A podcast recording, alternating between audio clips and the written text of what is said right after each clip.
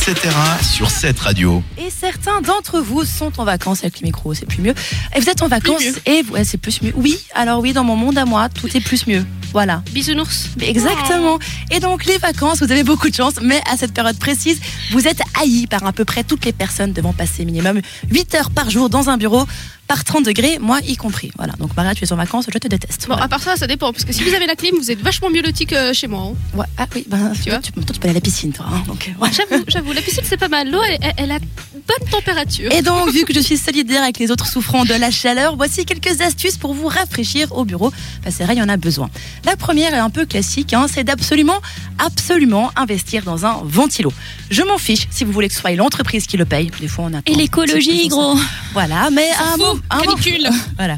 À un moment donné, il faut savoir relativiser. Par cette température, il vous faut au moins euh, une légère brise pour survivre, j'ai envie de dire.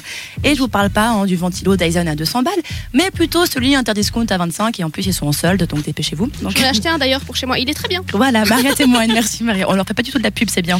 Absolument pas. Et pour être optimal, il faut placer le ventilo en fait au niveau de vos jambes, parce que ça va vous refroidir. Ah, c'est pas mal, j'avais Ouais. pas pensé. Moi, c'est plutôt visage. Parce que si, comme moi, vous avez, au travail, vous n'avez pas le droit de porter des shorts et que vous êtes en jeans et que vous mourrez, eh ben, ça va Ah ouais. rafraîchir votre jambe et tous vos systèmes sanguins et tout ça. Donc, ça vous rafraîchit mieux. Euh, on parlait d'écologie avant. Laisse tomber. La deuxième astuce marche uniquement si vous avez des collègues tolérants, pas très écolos et qui jugent pas trop non plus. Il faut investir dans une mini piscine pour bébé, la remplir d'eau froide, y plonger vos petits petons régulièrement en y ajoutant aussi des glaçons. mais Efficacité attends. 10 sur 10. Par contre, je vous parle pas de l'impact écologique, hein, ni de la tolérance de vos Non, et supérieurs. puis, mais accessoirement, donc tu, tu prends une mini piscine. oui, une mini bébé, piscine, une que tu mets à tes pieds. Ouais. Et du coup, quand t'as des clients, tu fais Attendez, euh, je sèche mes alors, pieds, alors, alors, selon ton travail, tu t'organises et puis ben, 5 minutes avant, tu sèches tes pieds, tu mets tes chaussettes, tes mocassins et puis tu vas dire bonjour à tes clients. D'accord, Non. ah, attendez, j'arrive. Non, mais tu te, pré- tu te prépares suivant comment. T'as des gens qui bossent dans des bureaux, tu sais aussi.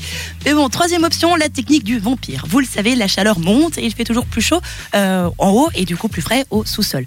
Donc, euh, demandez de déménager votre Ah, bureau pour juillet-août dans les bas-fonds de votre entreprise. C'est pas très glamour, mais le Big Boss au 8 étage, eh ben, ils ont peut-être une belle vue, mais ça bosse dans un sauna. À un moment donné, faut choisir. Je pense qu'au au huitième étage, je dois surtout avoir la clim en fait. Voilà, mais ça dépend. Tu sais, t'as quand même ça tape et tout. Mais sinon, hein, dites, vous, dites que vous êtes malade, une crève à cause de la clim que vous avez pas, ça passe toujours.